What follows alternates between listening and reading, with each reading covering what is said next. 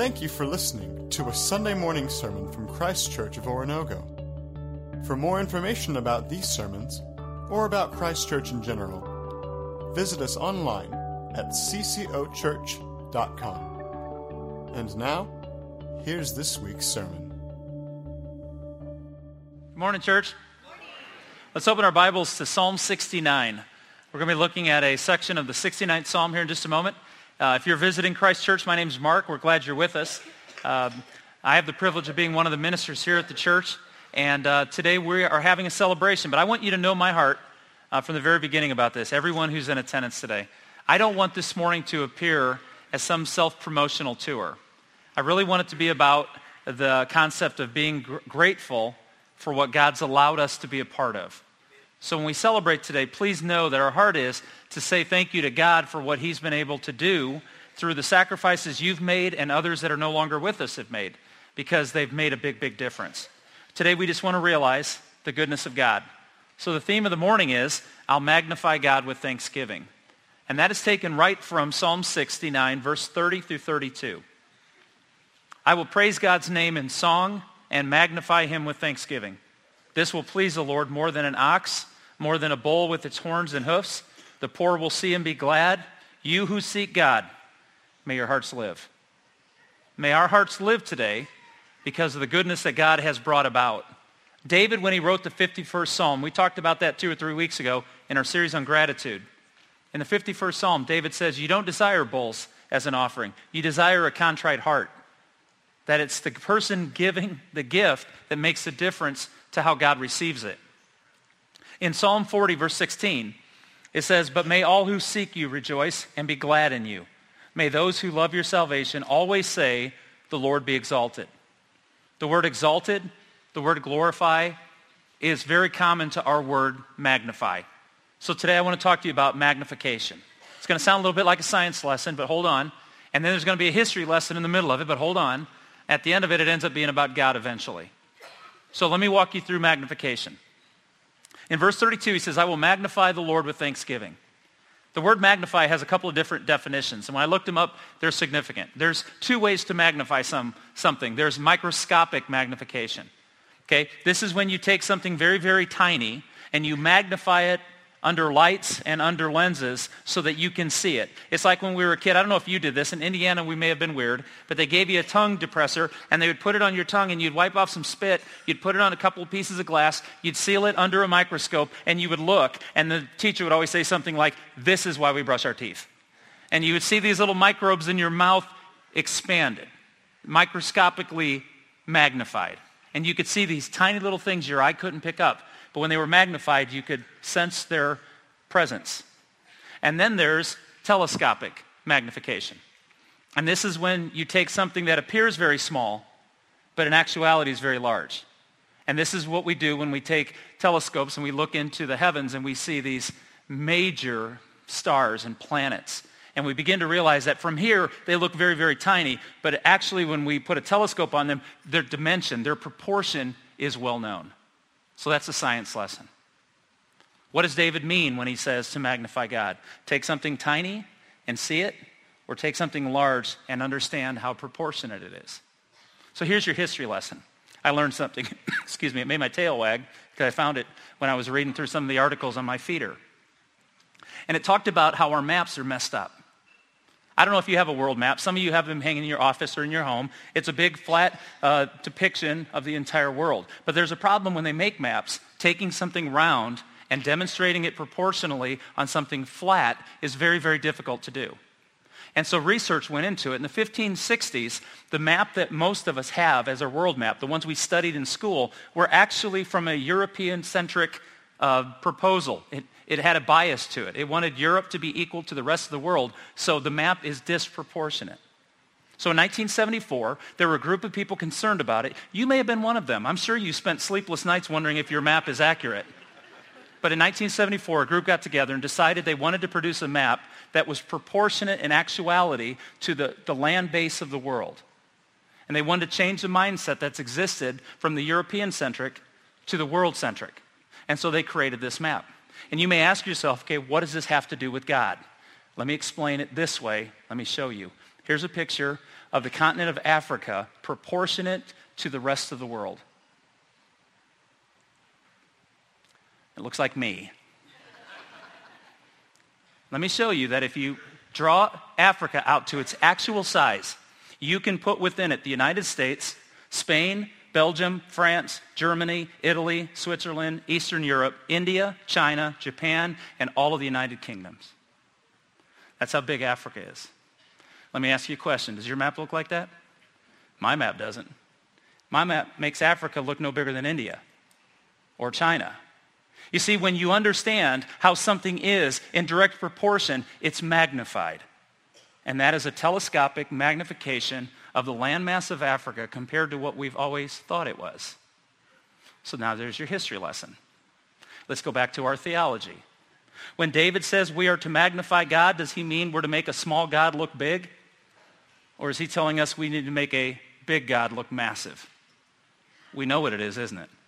It's not magnifying some tiny little God, because the world accuses us of this. They say that we Christians take God through prayer and all of these other instruments, and we try to make God out to be a big superhero, and it just masks our insecurities. And I'm here to tell you, no, we are telescopically magnifying God. We're showing them how amazing he is and how much bigger he is than any of us even thought. That's what it means to magnify the Lord. That's why David says, come magnify God with me. You see, since July, we've been looking at a series of magnifications of God. This summer, we talked about what is faith. It's believing that God is good and he keeps all of his promises. And we demonstrated through the stories of the Old Testament how God reveals himself to us if we will live by faith. And then in September and October, we talked about why church. What is God trying to do in the world? This almighty God, what is he doing through a group of people who live by faith? And then last month, we talked about what we have to be grateful for when we totally understand who God is and we get a glimpse of what he does for us. So today, I want to celebrate. I want us to remember, though, it's not easy to remember God. It's not easy to grasp the proportion of God in the world. Listen to Romans chapter 1, verses 20 and 21. Ever since the creation of the world, his invisible nature, namely his eternal power and deity, has been clearly perceived in the things that have been made. So men are without excuse, for although they knew God, they did not glorify, exalt, or magnify him as God or give him thanks. Paul tells us in the book of Romans that it's easy for us to remember that God is big, and then it's easy for us to forget how big he is. So this is a real question. It's not a preacher question. It's not a rhetorical question. It's a real question. Have you ever had a moment in your life where God was so close, you were blown away by how massive and powerful and immense he was, and then within a 2-week period of time, it's easy to wonder if there is a God at all? Church, is that where we're at? And we're believers, right? And it's hard for us to remember how big God is because all of a sudden an unemployment brings out and we wonder, does God care? Or illness comes and we wonder, is there a God? Or crime breaks out in the world and there's evil exposed all over, and we wonder, if there is a God, why isn't he doing anything? And we can easily forget his goodness. Psalm 103 challenges us. Bless the Lord, O my soul, and all that is within me. Bless his holy name. Bless the Lord, O my soul, and forget not all his benefits. So the challenge for us today to magnify God is to see how truly big he is and remember that. And celebrate that and communicate that. Not taking a tiny little image of a God that the world believes in and trying to get them to see how small he is, but to show him all the immense power and not forget how strong and mighty he is. So what is the challenge to us? The challenge is it's easy for us in our selfishness to wonder if God's big enough for us, if God's going to take care of us, if God's going to do what we wish God would do. So how do we overcome that tendency to forget and remember well? So how do we do this best? That's our challenge. How do we do this best? How do we magnify God best? It's found in the 30th verse of the 69th Psalm. It says, I will magnify God with thanksgiving. Gratitude. That's what we've been talking about since the beginning of July all the way to today. Who is God and who am I? And how thankful I am to have a God who cares about something as insignificant as me. That's what I give thanksgiving for. Gratitude glorifies God. But the issue is, and one scholar said this, and I agree with him all along, at the root of our ingratitude is the love of our own greatness. I want us to think about that. At the root of all of our ingratitude is the love of our own greatness. To magnify God means to demagnify myself. To magnify God means to admit I'm a sinner who's not only made poor choices, I've made sinful choices. To magnify God needs to admit that I can't save myself, I've wrecked myself, and if God doesn't come and provide a sacrifice for me, I will die in my sins and forever be away from my Father. But when I can admit those things, God is magnified, not diminished. And when I can admit those things, I come to life, not death. And therein lies the issue of magnification. Do we care enough about who he is to let the world know who he is? In verse 31 of the 69th Psalm, David writes, "This will please the Lord more than an ox and more than a bull with its horns and hoofs." Now you can read this a couple of ways. You can look back at the Old Testament and say, yeah, those sacrifices were ridiculous. No, they weren't, because what God was asking for them to do was trust him. And by giving up their best bull, the best lamb, to give up the best that they had was a sacrifice that said to God, here we go. I'm going to trust that I will give you my best and I won't miss it. And many of us, through the Return Challenge, have realized that you can give God your best, and at the end of the day, you won't miss it at all. Because God is more than your best, isn't he? And that's what we do when we magnify God with thanksgiving. You see, and one of the reasons that David said that God doesn't aspire just for bulls and lambs and so forth is because we sometimes think that God needs our help, don't we? Well, I've got to give this money to the church because God doesn't have enough money, really. Or I got to give this bull to God because he needs a bull. No. Look at Psalm 50. Every beast of the forest is mine, the cattle on 1,000 hills. God didn't need our chickens, our lambs, and our bulls. He needed us. He wants us to trust him. This is what faith is about, stepping out and saying, I believe that I could give away everything I think I need, and God will supply all that I need. It's a choice. We can make it about what we're doing, or we can remember all that he's done. Psalm 50, verse 23, he who brings thanksgiving as his sacrifice honors me. Psalm 51, David wrote, the sacrifices of God are a broken spirit, a broken and contrite heart, O God, you will not despise.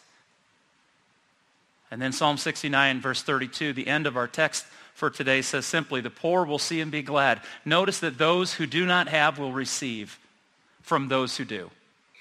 And you who seek God, may your hearts live. So for those of you that have not been a part of Christ Church for a long time, or at least over the last 2 years, and you've just been introduced to this church family, we're glad you're a part of us. In fact, I want to tell you that when I speak about those who've sacrificed, if you financially support this ministry, and during our offering time or online or however you do it, if you give gifts to this ministry, you're a part of our conversation today. This is not just an elite few who have written big checks. This is about everybody who contributes. All of us bringing what we've said in our hearts to give to God and presenting it to him. You've helped us do these things. But we don't want to forget the benefits of trusting God. So we introduced this concept to our church in a varied way beginning in August of 2013. And it officially began in December of 2013. And this campaign we called Return will go all the way through the end of this month. At the end of this month, we will then calculate how well we did with what we promised to do, and then we will be able to see how God moved through us. But if you weren't here, there were doors set up on this stage, propped up on this stage, and our challenge was there were 6 things that we thought we as a church needed to partner in. We needed to do something about these. These doors were 6 opportunities for us to walk through these doors. And everyone who participated in the Return was given a key that just reminded us that there are doors that God's given us the ability to unlock if we will step through those by faith. And I want to tell you what those were, and I want to tell you what God did with us over the last 2 years. And I hope you'll celebrate with us today and forget not his benefits. First thing we wanted to do, it came to us about a year before we revealed it to the congregation, was we felt like as this church had begun to have attendance figures over 3,000 on a Sunday here in Nowhere, Missouri, we began to think we could hoard all these wonderful people and celebrate how big we were, or we could actually be a church and start sending people out. So we started looking for locations where large groups of people were driving a distance to come to be a part of this church. We looked at places in Kansas and Oklahoma. We looked around saying, where are we supposed to go? And then it dawned on us one day in a conversation I had with a friend of mine here at the church that we had well over 100 families that were driving out here to the farm from south of 7th Street in Joplin. We had a church in Joplin. They just didn't have a location. So we decided, let's think about doing something in South Joplin, planning a church. And we had visions of what it would be, but God had greater visions, and it was amazing. So on April 7th, 2014, 20 months ago, Hope City Church launched its first Sunday. I got awesome news to tell you. It has been operating on its own under the auspices of this eldership for a number of months, but they are pretty much autonomous. In fact, on January 1st, they will be their own entity led by their own eldership and supported by themselves completely. And since, you bet.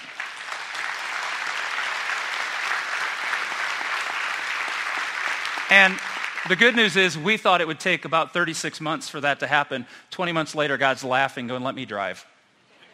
But since September of this fall through last Sunday, they're averaging 569 people a week down at Hope City. And I'd like to show you a picture of their staff.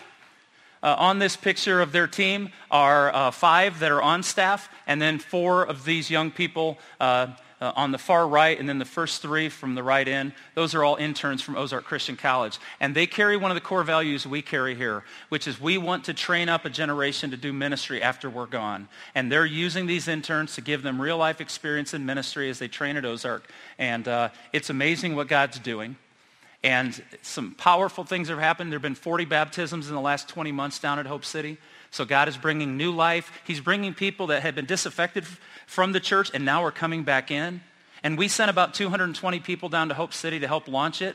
But I'll tell you, of that 570 some people that are coming on an average every week, I'm going to estimate that well over 500 of them had nothing to do with Christ Church of Oronogo. God provided a safe place for people who wanted to understand healthy church. And I'm grateful for it. In fact, I'd like to have Cody, the senior pastor who we hired to come plant this church with us, who has just been an amazing find and a blessing. He's got some words of encouragement he'd like to share. Well, thanks, Mark. You know how preachers work. I'm going to only take about the next 30 minutes or so to share with you an update. No, I'm just kidding. I just want to take a couple minutes and let you know kind of what life has looked like for us over the last year and a half, and just really have a chance to say thank you. We've really just been able to spend the last year trying to figure out who we are, and a lot of that has been getting to know people and new families as they have come in, and really trying to figure out what the needs are and what this new church is going to look like. And it's been crazy. We set up every Sunday morning real early, and we tear everything down. And in the midst of all the chaos and trying to figure out who we are, what we've seen develop over this last year and a half is we've really seen this family come together. And so I just want to give you a glimpse into what God's doing. We're seeing folks be baptized and really just give their life to Christ in a way that they've seen him transform and change everything about their family and who they are. We're seeing people get involved and connected to the church for the first time. We're seeing people come in and not having any idea how church works, sit down and have an opportunity to get connected for the first time to a church family. And so it's just been an incredible journey. And I wish I could take these snippets and just show you. I really do wish I could take 30 minutes. But I just need to tell you that what God is doing is absolutely amazing. And it's totally God. It's totally God using his people to build his church. So I want to say thank you. I really do. I want to say thank you for your investment, the time and the energy. I want to say thank you for the sacrifices that volunteer teams here at Christ Church of Oronogo made in sending some of their folks down to help us begin this church. And I want to say thank you to leadership, to the eldership. I want to say thank you to Mark and the staff here at Christ Church. Without you guys, there's no way we would have been able to fulfill this dream that God had to place this church in South Joplin. And we believe God has great things just around the corner. And we were able to announce just this last month that as a church, we were able to purchase property that we would be able to build a facility on and do ministry throughout the week, have full access to that. And you can imagine what that means to our new church family. It's exciting. There's just a great excitement surrounding that. And so You need to know this. Without your commitment to the return, really none of this would have taken place. Your commitment, your faithfulness to what God had for Hope City is why we're able to see him work in the ways we're able to work. So I just want to say thank you. That was one of the doors that God laid on our heart, and you helped us open it. And he blew that door wide open. And Hope City's even having conversations with us about when we go to plant another church in the future, as we're doing research on where that might be, they want to partner with us. And I just think that's beautiful symmetry, that the church we planted wants to help us plant another church. And so just God has been good. The other big piece, one of the big initiatives that we presented, the two major expenditures, would be building a new building on our campus. I know we told you we wouldn't, but you didn't believe me, did you? And we needed a new building for 5th through 8th grade. That number was swelling. We didn't have space on our campus. There's no way we could have remodeled this facility effectively without diminishing children's ministry. So we asked you, would you help us do this? And you did. And here's some pictures of our Student Ministry Center, which we call SMC East. And it's full of hot, sweaty, violent, but loving children. And it's awesome. And what I want to tell you is on Wednesday night, here's the evidence of God's blessing. In that building, from September through the end of this last month, they're averaging over 271 middle school and junior high kids on Wednesday night alone. We did not have space for that now, or for then. We do now because of your sacrifices and God's blessing. And so I'm grateful for that. We're so glad to have it. It's useful space, and you helped it come about. The third door we talked about is we felt like it's really easy when you become bigger like we are to use that all about yourself and keep yourself going. But we wanted to do something outside of this building more and more and more. God's called us to be here temporarily as we head toward home and bring other people with us. So we wanted to increase our missional impact. And let me give you just really quick, I got to do this briefly, and I can give you more information if you want it. So don't feel like you can't ask. You helped us do this. We want you to know. We decided to invest a building down in Haiti with Haitian Christian Mission. I had an opportunity to go down there, and we saw an opportunity. If we're going to build ourselves a building, why not help another group have a building for their kids? This building is in use down in Haiti. It's an after-school center for middle school or junior high and high school age kids who have nowhere else to go but hang out on the street. They now go to the center there. They help. They're learning to read and write, and it's an amazing thing, and you helped that happen. We also are involved with Haitian Christian Mission on medical trips. I don't know if you know this, but I'm an international surgeon. I don't share that often because I'm humble, you know. And but Dr. Brad Coy and Dr. Dave Baker took a trip down there, and they let me come along because they needed comic relief. And Brad let me help do a hernia surgery. And so if you need help with that, come see me afterwards. I moonlight on occasion if you need me to.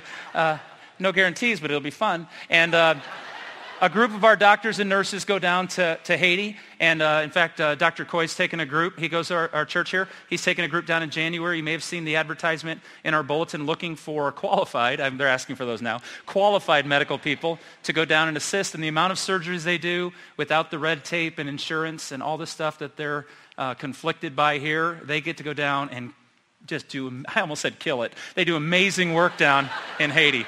I need to stay to my notes. Okay.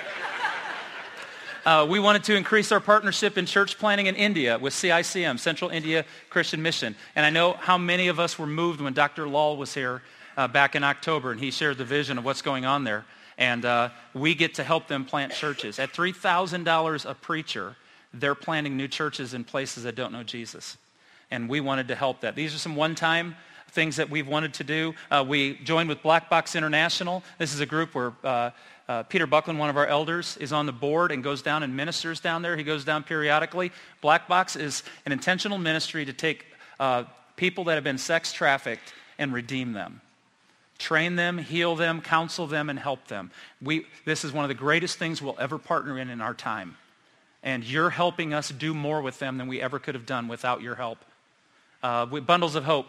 You know this story about some of our students who had a vision from their own experience how to help children that are in foster care. What do they do those first moments when they're taken from one home to the other? And these students put together this idea. And let me tell you, God's blessing it because it is hitting all over. And we're going to share with you pretty soon that God's brought some pretty big players to the table because people realize this needs done. You've helped us help them get it done. And we have some more things I could tell you about another day. God's not done giving us opportunities to change the world. You helped us do that. We also asked you to help with additional staff. As we've grown, we need more trainers. and we need more people helping us invest in our vision. And I just want to give you some mugshots of some people I get to work with, some great people I get to work with, and you helped us allow this to happen. We'll begin with Matt Gilchrist, who's our missional impact minister. He's helping us connect throughout the world with our current missionaries as well as some of these opportunities. One of our visions is not to have to marry every missionary we encounter, but instead, how can we bless them right now while we develop relationships? And Matt is choreographing that, and he's doing an excellent job. Very excited to have him join us. Becca Binky, one of our own, leads our special needs ministry so that parents who have special needs students can come to church and realize their kids aren't just going to be kept in a classroom by themselves. They're going to have trained buddies who love them and serve them. And you saw a video a few weeks ago that shared the vision for that. Zach Miner joined us. He had interned with us from Pitt State in graphic design, and he's now our design director. And he helps us in communication and some of the things you see going out regularly. He's been a great asset to our team. Sherry Everett joined us as Community Impact Ministry Assistant when Maggie decided to go and have that child, which is awesome.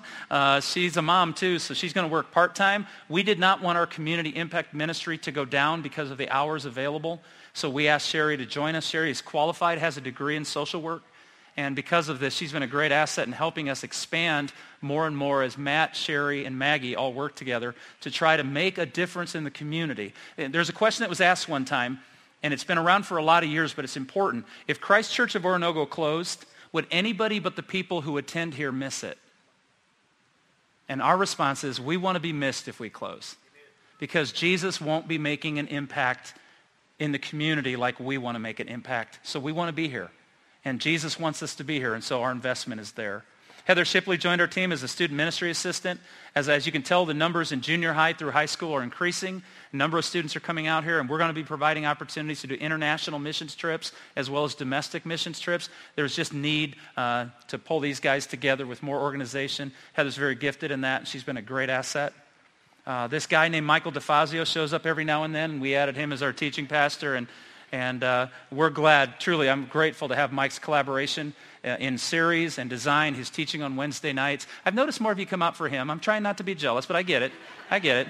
And he's teaching on Wednesday night, but so grateful that we can not only have him at Ozark training future people in ministry, but he's also using his gifts in the local church regularly, and so grateful for that.